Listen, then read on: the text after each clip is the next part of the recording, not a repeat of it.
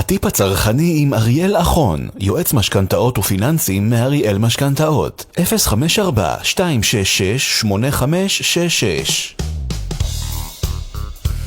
כן, חברים, הטיפ הצרכני כמידי ראשון, ואם כבר דיברנו על חזרה לשגרה, אז עד הסוף חוזרים לשגרה.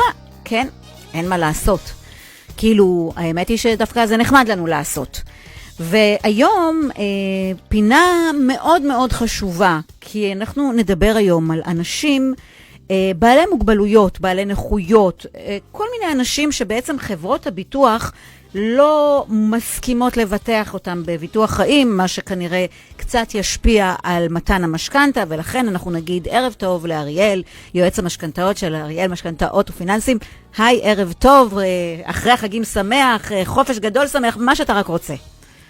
ערב טוב רות, ערב טוב לכל המאזינים, ואחרי החגים שמח לכולם, בהחלט. כן, זהו, אנחנו יכולים עכשיו לנשום רגע ולחזור לחיים שלנו, בתקווה שבאמת גם הקורונה תיתן לנו את האופציה הזאת לחזור באמת לחיים נורמליים ותקינים, ואחרי כל זה בואו נדבר קצת על משכנתאות.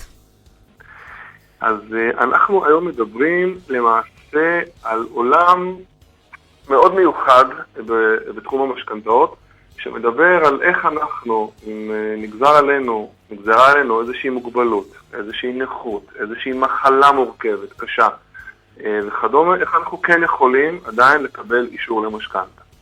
כלומר, זה איזשהו עולם כזה שמצד אחד מתנהג בצורה רגילה. למה מתנהג בצורה רגילה? כי הבנקים באים ורוצים לראות שאנחנו עומדים בכל הקריטריונים של קבלת משכנתא. אם זה יכולת החזר, אוקיי? שכמובן בין היתר יש פה את הנושא של גובה ההכנסות, אני תכף אתייחס לזה. אוקיי. אחוז המימון, ההון העצמי, ההתנהלות הפיננסית שלי, ובין היתר יש פה גם את הסוגיה של ביטוח החיים. יש לנו בעצם שתי סוגיות חשובות, כשאנחנו באים לדבר על משכנתא בסיטואציה שהיא קצת יותר מורכבת מבחינה בריאותית כזו ואחרת. אחד זה נושא של ביטוח חיים, שאנחנו תכף נדון עליו בהרחבה, והנושא השני זה נושא של גובה ההכנסות ויכולת החזר. יש פה שני מרכיבים שאם אנחנו ננתח אותם בצורה נכונה, אנחנו בהחלט יכולים לקבל משכנתאות, אפילו משכנתאות גבוהות. במה מתאפיינת אוכלוסייה שסובלת מאיזושהי, כמו שאמרנו, אם זה נכות, אם זה איזושהי מחלת רקע, אם זה איזושהי מוגבלות? מצד אחד, ישנה סבירות שההכנסות הן במשק הבית לא בנויות כמו ברוב משקי הבית. למה אני מתכוון? בהרבה מאוד מהמצבים האלה מדובר בהכנסה, למשל, אם כך שני בני זוג, שאחד מבני הזוג חי רק לקצבה, אוקיי? אז במצב הזה אנחנו צריכים להבין שהבנקים, עד כמה שהקצבה, ואני מדגיש, קצבה שהיא לצמיתות, אוקיי? חשוב שנשים ככה דגש מאוד חזק על זה. אני מדבר על קצבה שהיא צמיתה, היות והיא מדובר בקצבה שהיא עדיין בתהליך, שהיא עדיין בוועדות, משהו שקרה ממש לאחרונה ועוד לא נכנסו לקלחת הזאתי, בנקים בכלל לא יכולים להתחשב בהכנסה. לא מכוון כושר עבודה של חברת ביטוח פרטית שיש לי פוליסה אישית שקיבלתי פרטית במקום העבודה. לא גם כמובן קצבה שאני מקבל זמנית כרגע מהביטוח הלאומי או ממשרד הביטחון. אז אתה מדבר על קצבה קבועה שכבר מאושרת, צמיתה. זה נקרא קצבה צמיתה. קצבה לצמיתות, קצבה צמיתה. מי שבתוך העולם הזה מבין בדיוק את המושג הזה. כן. אז קודם כל, על מנת שיכירו בהכנסה שלי שמגיעה מקצבה, קודם כל צריכה להיות צמיתה. והגורמים שיכולים היום בישראל לאשר קצבה צמיתה, שהבנקים מתחשבים בהם, זה הביטוח הלאומי, ואו משרד הביטחון, לנפגעי פעולות איבה וכו'. חיילים וכוחות הביטחון. זאת אומרת שאם אני עכשיו טרם סיימתי את המהלך הזה של הגשת המסמכים, או שאני רק בעיצומו של המהלך, והקצבה שלי לא צמיתה. גם אם אני מקבל קצבת אובדן כושר עבודה ממקום העבודה, מקרן הפנסיה, מאיזושהי חברת ביטוח על איזושהי פוליסה אישית, אנחנו לא יכולים לבנות על זה. זה אחד. שתיים, למניין יכולת ההחזר, למניין ההכנסות. גם אם זו הכנסה קבועה. אם אנחנו, זה אחד. שתיים, צריכים להבין עוד מושג מאוד חשוב. שאם אנחנו מתקיימים אך ורק מאותה קצבה, עכשיו, לפעמים הקצבאות האלה הן מאוד גדולות, שלא עלינו, יש קצבה של נכות, ויש קצבה של ניידות, ויש לפעמים קצבה של שירותים מיוחדים, יש כל מיני סוגי קצבאות שיכולות להביא אותנו בסוף להכנסה מאוד יפה אפילו מדי חודש, אוקיי? הבנקים לא יכולים להתייחס אך ורק להכנסה, כמה שלא תהיה גבוהה, שמגיעה מקצבאות בלבד. משום שיש פה עניינים רגולטוריים, אם אנחנו רוצים את ההסבר ככה הפשוט. רגע, אני רוצה רגע להבין. בן אדם שהוא נכה, הוא לא מסוגל לעבוד. כאילו, אין לו מאיפה להביא עוד שכר חוץ מהקצבה. אז לא יהיה זכאי למשכנתא. אז אנחנו באיזושהי סיטואציה שהיא מורכבת. כן, בסיטואציה הספציפית הזו, הבנת בדיוק, הבנקים בעצם ידיהם כבולות. מה זאת אומרת? מה זאת אומרת? מצד אחד אנחנו אומרים, רגע, האינטואיציה שלנו אומרת, זאת הכנסה קבועה. נגיד שאני מכניס 7,000-8,000 שקלים. יכול להיות שהיא אפילו יותר, אתה יודע, היא יותר קבועה מאפילו שכר בעבודה, כי זה משהו שלא ישתנה. היא יותר קבועה מהשכר הקבוע בעבודה הקבועה, שזה לא ישתנה לעולם, אולי אפילו זה רק יגדל. בדיוק, כאילו, בגלל זה אני לא מבינה למה הבנקים לא... זה יפה. זאת השאלה שאני כל הזמן נתקל בה, אבל יש לי הכנסה שהיא יותר גבוהה מההכנסה שלך. נכון, והיא גם יותר בטוחה. החוק בעצם לא מאפשר חלילה שלא נדע לעכל ולתפוס את הקצבאות האלה. ולכן יש פה עניין שהוא כזה ביצה ותרנגולת, והוא קצת הזוי לפעמים, אבל זה ההסבר. הוא גם קצת לא הגון. שהוא נורא מקומם, כן. נורא מעצבן. כאילו אפשר נגיד חלק מזה באמת להגביל ולהגיד אוקיי, את החלק הזה אי אפשר יהיה, לא יהיה ניתן או לא יודעת מה, אבל כאילו, מה זה אומר בעצם שבן אדם שהוא נכה, הוא לא יוכל לרכוש בית אם משכנתא? לא, אז זה אומר שאיפה כן אנחנו יכולים לרכוש את הנכסים האלה, כל עוד לצורך העניין יש עוד הכנסה. יש לא מעט אנשים בעלי מוגבלויות שעולים לקריטריונים שדיברנו עליהם כרגע, שכן יש ברשותם עוד הכנסה, שכן יכולים לעבוד. ההכנסה הנוספת לא חייבת להיות מיליונים. אבל זה כן משהו שהבנקים, זה מקל עליהם המון. במידה ומדובר בבני זוג, אתה יודע מה הבעיה במדינה שלנו. אריאל, אתה יודע מה הבעיה במדינה שלנו. שאתה אומר שיש נכה שמקבל קצבה קבועה וטובה, אבל בשביל לקבל משכנתא הוא צריך למצוא לעצמו עוד איזו עבודה אפילו מזערית, זה יפגע לו בקצבה. יכול בהחלט להיות שיש פה איזשהו מנגנון של שיקולים כזה ואחר. כן. את צודקת. אני באמת יכול כרגע לעזור למאזינים שלנו. כן. לצייר איזושהי מפת דרכים, את יודעת, של איפה אנחנו כן יכולים לעזור, כי בהרבה מאוד מקרים כן ניתן לעזור. יאללה. לא בכל המקרים. בוא דבר איתנו על זה. אז אנחנו מדברים על אחד, על מצב שבו יש הכנסה מקצבה שהיא צמיתה, אני מדגיש את זה שוב, כן. שמצורפת אליה בהכנסה נוספת, בין אם זה הכנסה של אותו לווה, בין אם זה של בן זוג, אוקיי? וכולי. כן. שתיים, באותו מצב שתיארנו קודם, שבאדם עם מוגבלות שכרגע חי אך ורק מקצבה, ויש לא מעט אנשים כאלה, בהרבה מאוד מקרים אנחנו בוחנים את האפשרות לצרף לווה נוסף, כמו במקרים אחרים שצריכו עליהם בעבר, כמו הורה, כמו קרוב משפחה מדרגה ראשונה, בדרך כלל שיכול לחזק את הבקשה עם השכר שלו. תתפלאי שבהרבה מאוד מקרים יש איזושהי הרתמות משפחתית שכן לעזור, אוקיי? כן, תארת לך. ויש גם התחשבנות פנימית, אתה יודע, לצורך העניין, אם אחד ההורים לוקח על עצמו שהוא חלק בהלוואה, כמובן שאותו ילד לצורך העניין, או הפוך, יכול כמובן להתחשבן איתו חזרה. זה משהו שמאוד שכיח. אז זה כן איזשהו מנגנון שהבנקים כן יכולים לקבל. במידה ואותו אדם הוא נשוי, יש לו בת זוג או בן זוג, אז אין את הבעיה? אז ברור שפה מדובר בהכנסה נוספת לתא המשפחתי, זה מקל לנו פי כמה כבר את הסוגיה. זה בעצם שווה ערך לזה שאותו אדם תהיה לו הכנסה נוספת משל עצמו, בדרך כלל לבן הזוג תהיה הכנסה כנראה יותר גבוהה, מאותו בן אדם שמקבל קצבה היום, שכמו שאמרת קודם, שהעבודה שיוכל לעבוד בה היא לא תניב לו ברוב המקרים, אני מדבר בממוצע, שכר יותר גבוה מבין הזוג. ככה שכמובן זה מצב שהוא מצוין לנו.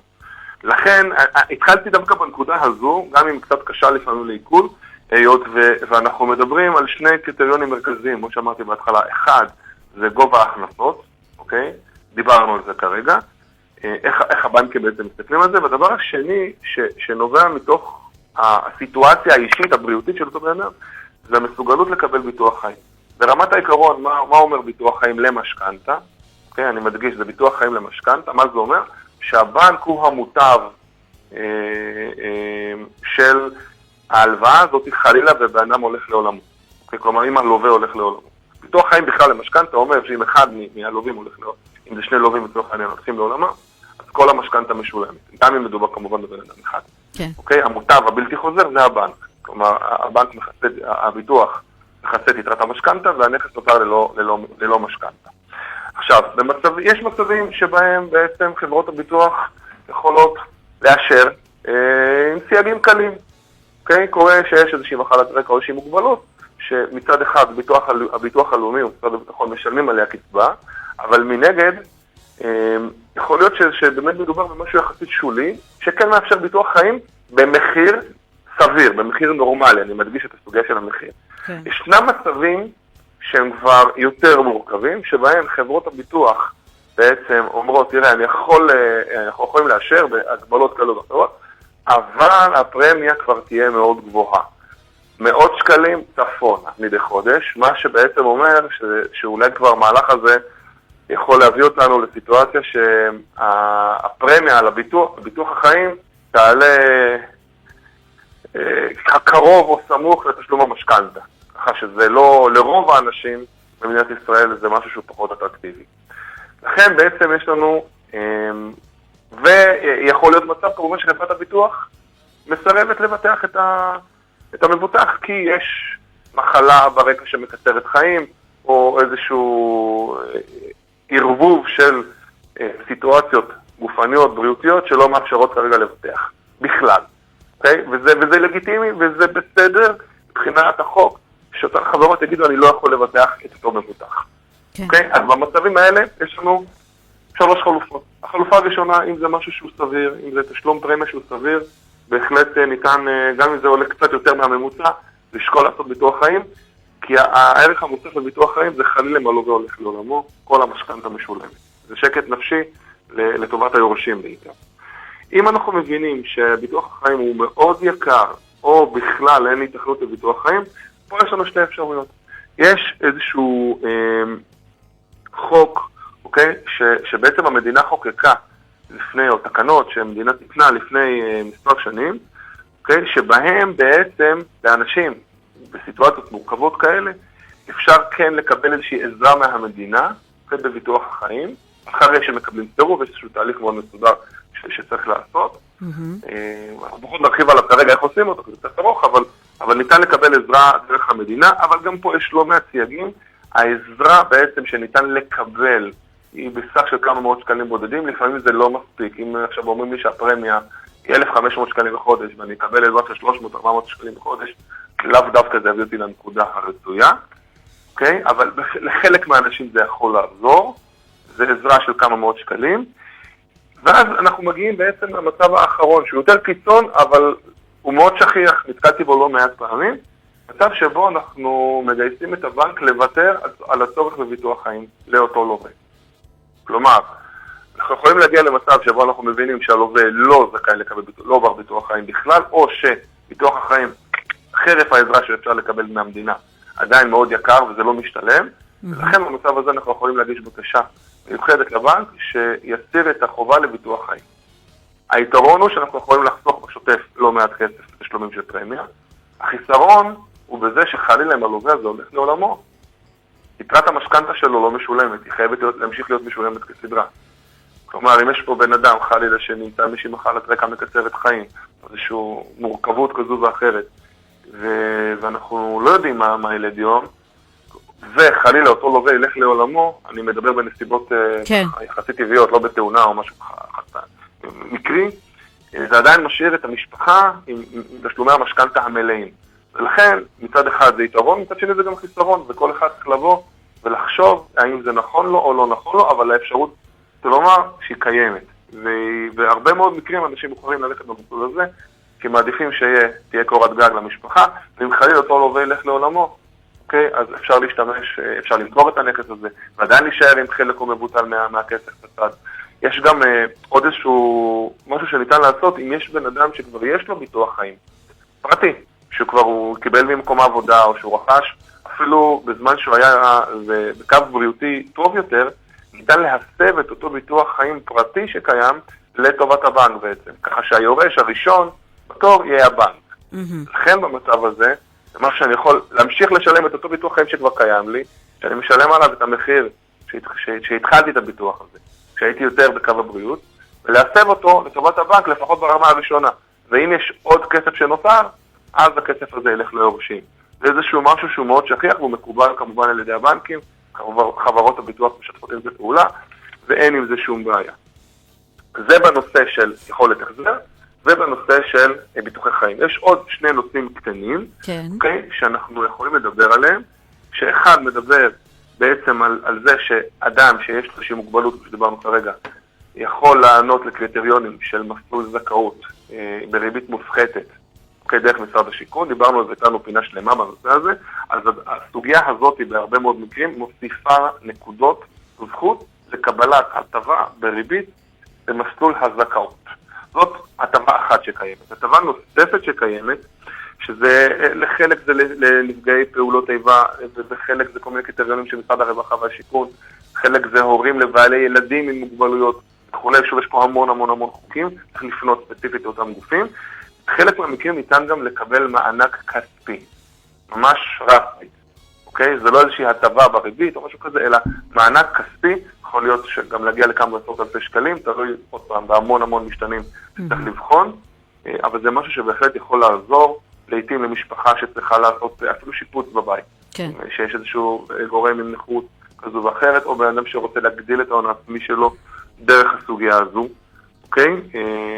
ככה שבסופו של תהליך, אם אני ככה מגיע לסיום, אנחנו מבינים מצד אחד שלא הכל עובר פה חלק בגרון, חלילה שלא נדע, מצד שני יש לא מעט הבנה ויכולת החלה היום של המוגבלויות האלה, הן ביכולת ההחזר, הן בביטוח החיים, הן במענקים כאלו ואחרים שניתן לקבל, או בהטבות כל מיני כאלו ואחרות שניתן לקבל, וכן, הרבה מאוד מקרים, מה שעד לפני כמה שנים היה נראה בלתי אפשרי, מבחינת היכולת לרכוש נכס למי שמוגבלות, היום זה כבר עולם שהוא הרבה יותר ישים. אני מניח שעוד החקיקה עוד תתקדם עם השנים, כן. אבל אנחנו כרגע מדברים על המצב הנוכחי. אז יש המון אפשרויות, לא 100% מהאנשים יוכלו לזכות לפתרון שיתאים להם, אבל לא מעט אנשים כן יכולים לקבל אותו פתרון, זאת בשורה. בסופו של דבר, המסקנה היא, כמו תמיד, חשוב, ועוד יותר חשוב, להתייעץ עם אנשים שיודעים. כי זה פשוט, זה מה שיכול לעזור בעצם, אתה יודע, למצוא את הסדקים ולמצוא את הפינות המיוחדות האלה, שאתם יכולים פתאום למצוא את עצמכם, זכאים למשהו. אם לא להכל, אז לפחות למשהו. זכאים למשהו, וגם לדעת איפה לא להיכנס ולא לבנות על משהו שגם לא מגיע לנו, כלומר, כדי שלא ניכנס לסיטואציה שהיא גם לא נכונה לנו. כן. כל הסיפור הוא תמיד בסוף לתכנן, כמו תמיד, כן. קל וחומר שיש פה עוד סייגים שאנחנו צריכים להתייחס אליהם פרטנית. כן. כמו במקרים הללו. טוב, כרגיל, החכמנו. אז אני מקווה שאנחנו נחזור לשגרה שגרתית, וכמדי שבוע ניפגש פה בפינה עם המון המון המון ידע שיכול להציל ולהוזיל בהרבה מאוד כסף את המשכנתה. אריאל חון, יועץ משכנתאות ופיננסים מאריאל משכנתאות, תודה רבה לך.